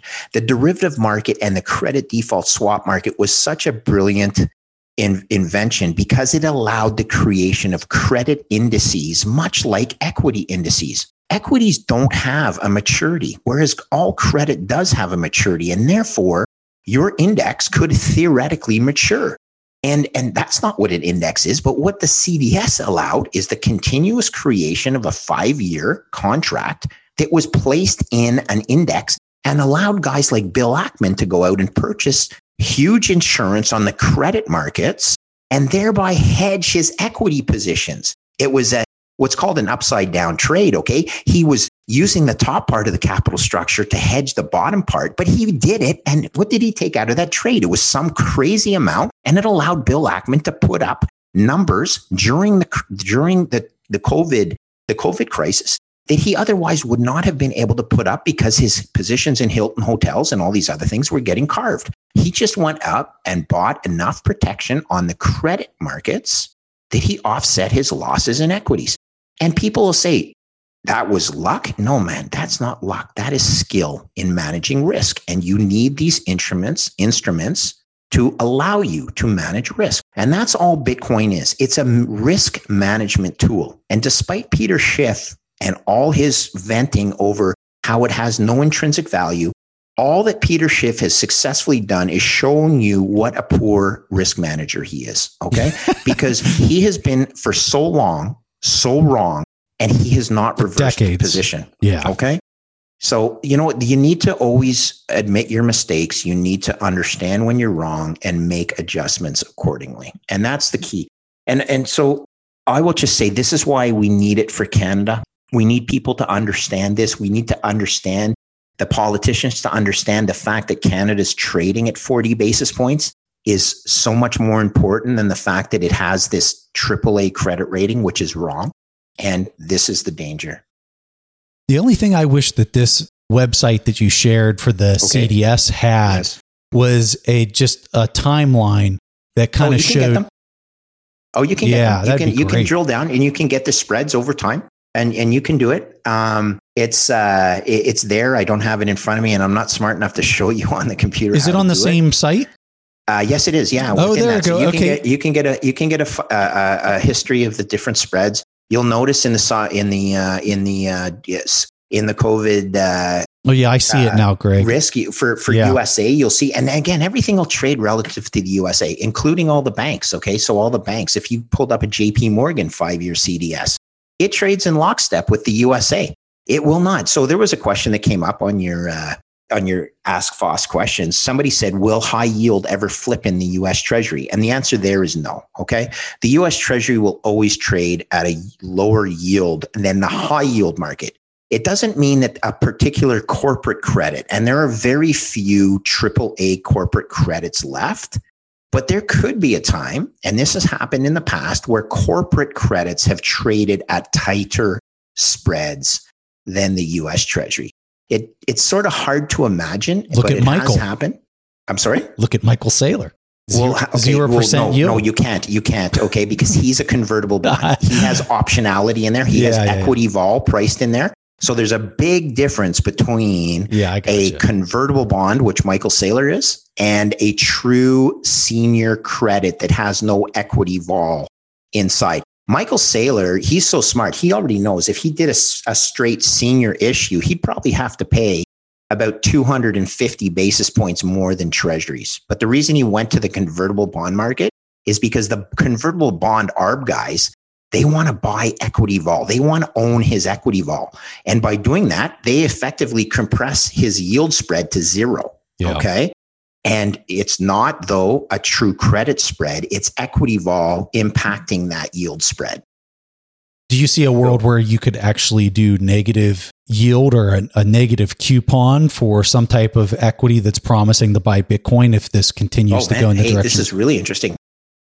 How about credit default swaps that are settled in Bitcoin rather than settled in fiat? I mean, these are some wicked, Wow. wicked cool Yeah. ideas. But yes, so one thing I'll take out today is so I, I saw a tweet by uh, Anthony Pompliano, um, which was quite smart, except he said that they should take. So GameStop today announced that they were going to uh, uh, do a, a shelf filing for a billion dollars of of of debt and equity. I think they just probably said equity. And he said, well, they should put it all in Bitcoin. And I said, I thought to myself, no, you know what? They don't need to put it all in Bitcoin. The first thing they need to do is pay down some of their high yield bonds because GameStop is a high yield borrower that high yield borrowers themselves should uh, are typically their high yield is because you know they're they're straining to meet their interest obligations, let alone their term uh, repayment of debt. Yeah, and to own Bitcoin in that scenario is much different than a high grade credit that uh, has very low leverage or a higher yield credit but has very low leverage. GameStop has enough debt; they have two hundred million dollars of debt that they should actually pay down. It's a two year maturity. They need to pay that down, get it off their balance sheet. Their credit rating, it'll change their default profile me- meaningfully because if you have no debt, you can't default. And then they could start playing the Bitcoin game. But the first thing for them to do is solve their debt maturity profile before they jump right into Bitcoin. Okay. And this is what Saylor understands so well. He used an instrument that's a quasi equity instrument. It's not a debt instrument. A convertible bond is a large portion of it is equity. And, and that's what he did. He used the equity, uh, the convertible bond, which is an equity derivative uh, market to fund his Bitcoin purchases. Brilliant guy. Like Saylor, he's, a, you're a rocket scientist, man. You know it. These guys are just, I, I went to McGill and I took a couple of engineering courses with these walking mainframe computers. The beautiful thing about Saylor is he can actually speak as well yeah, as understand true. the math, right? Like, you know, here's the thing. Some of these guys you go to school with, they're just so smart they can barely even speak. They speak the base layer of uh, or the base language of the world, which is called mathematics, but they don't speak any other language very well. They're just a walking computer mainframe, right? So at least at least Saylor can speak the, so, he can talk the talk as well. Love it. So true. All right, Greg. I, I could literally talk to you for the rest of the night. This is really fun. We have to do this more often. Tell me what the score is in the NCAA game right now. Do you know? I have no idea. So one guy said, Why are you doing it on Monday night? And the only thing I could think of is because Gonzaga's playing. And I'm like, okay, I haven't even looked at the score, but I'm hoping that there's still uh, there's still enough time in the game. And I wanted to thank you, eh? Look, I, and I want to point out something that I'm really proud that uh, I learned about you. So West Point grad, you, it looks like you flew an attack helicopter at, at, time, at one time in your career. I had a friend from my hometown in Montreal that actually went to West Point as well and flew a flew a helicopter for the U.S. Army in Alabama. Was there, yeah, was Fort Rucker. Down, okay, so he was based out of there. He lives in California right now. He's not in the but he's a great guy. And uh, let me tell you, um, you know, it's it's it's the service that uh, that you guys give to your country that makes you guys so so good. I did. One of my roommates from Cornell died in in uh, 9/11 uh, in that horrible accident and or that horrible uh, event. And so, I, as a Canadian, I'm I'm you know I've, I've experienced some of the the ebbs and flows of the U.S. Uh, uh, culture. Uh, it's way different than Canada. Um, we need you guys. I need Canada to get their arson gear, but we won't do it without the US doing it because we never do. And uh, this is why it's so important for our kids to embrace the alternative that I see as Bitcoin. That fix the money, fix the world, as uh, Marty Bent says. Uh, this is so important. And it's important for people that put like yourself that, that put service into the country. You, you don't do that because you don't love your country. It's because you love your country. And we're doing this for bitcoin because we actually love the country. Yes. we're not trying to destroy the country. We're trying to help the countries right? Absolutely. You couldn't say it any better greg. It's, it's so important. Like this is a non-conscription army that you guys have the highest technologies in the world. Bitcoin can help so many things. It can bring asics chip manufacturing back to North America, which itself is a, a source of uh, a potential national defense issue. Uh, Canada needs that because we're a country of basically the population of California. Uh, we don't have a big central bank behind us like the ECB or the Fed. And quite honestly, we're we're in trouble, and that's not does not make me happy because my my granddad served the country in two uh, world wars, and he didn't do it because he didn't love his country. He did it because he wanted a better future for our children. And I, I just want the same. And I'm sure you do. So let's do this Bitcoin thing. I wanted to thank everybody listening and to tell you guys that uh, I take tremendous uh, strength from the Bitcoin Twitter community. I've learned so much. And I wanted to thank you for the opportunity to, uh, to, to share my experiences. Greg, I'll have your uh, Twitter handle in the show notes. Is there any other links or anything else that you sure, want to point you can, people to? I wrote a paper. I wrote a paper. It's actually it may be published in Bitcoin Magazine, but I'll, I'll send you the um, the link to the paper. It's a uh, it's in PDF format. It's it's long enough. It's maybe more than forty pages or something. So I put my history there, and I put my methodology for pricing uh, uh, pricing Bitcoin as a function of credit default swaps and why I think it makes sense. And I'll just send you that link. Okay. I'll put it in our, our, our DM and you can attach that. And anyone who has any questions or most importantly, any, any criticisms. Okay. I'm wide open. I want you guys to carve holes in this. Okay. I believe I'm right, but I'm never 100% certain. I will not go out and say I'm 100% certain about very few things because you just can't be. You need to hedge your risk and always learn and learn if you're wrong and adjust your position accordingly. Greg, thanks so much for making time to come on the show. I thoroughly enjoyed this conversation. As I did. I, Thank you. I, I look forward to bringing you back on. Okay, my friend, it's uh, it's so nice to talk to you guys, and uh, I'm not sure who who who you guys want to win in the NCAA, but I hope it's a close game. I hope there's a buzzer beater to uh, to uh, to celebrate. So uh, thanks a lot for having me, and I look forward to our next uh, encounter. Hey, so thanks for everybody listening into the show. If you enjoyed the conversation, be sure to subscribe to the show on whatever podcast app you're using. We really appreciate that, and if you have time, leave us a review. So thanks for joining us this week, and we'll catch you next Wednesday. Thank you for listening to TIP. To access our show notes, courses, or forums, go to theinvestorspodcast.com. This show is for entertainment purposes only. Before making any decisions, consult a professional. This show is copyrighted by the Investors Podcast Network. Written permissions must be granted before syndication or rebroadcasting.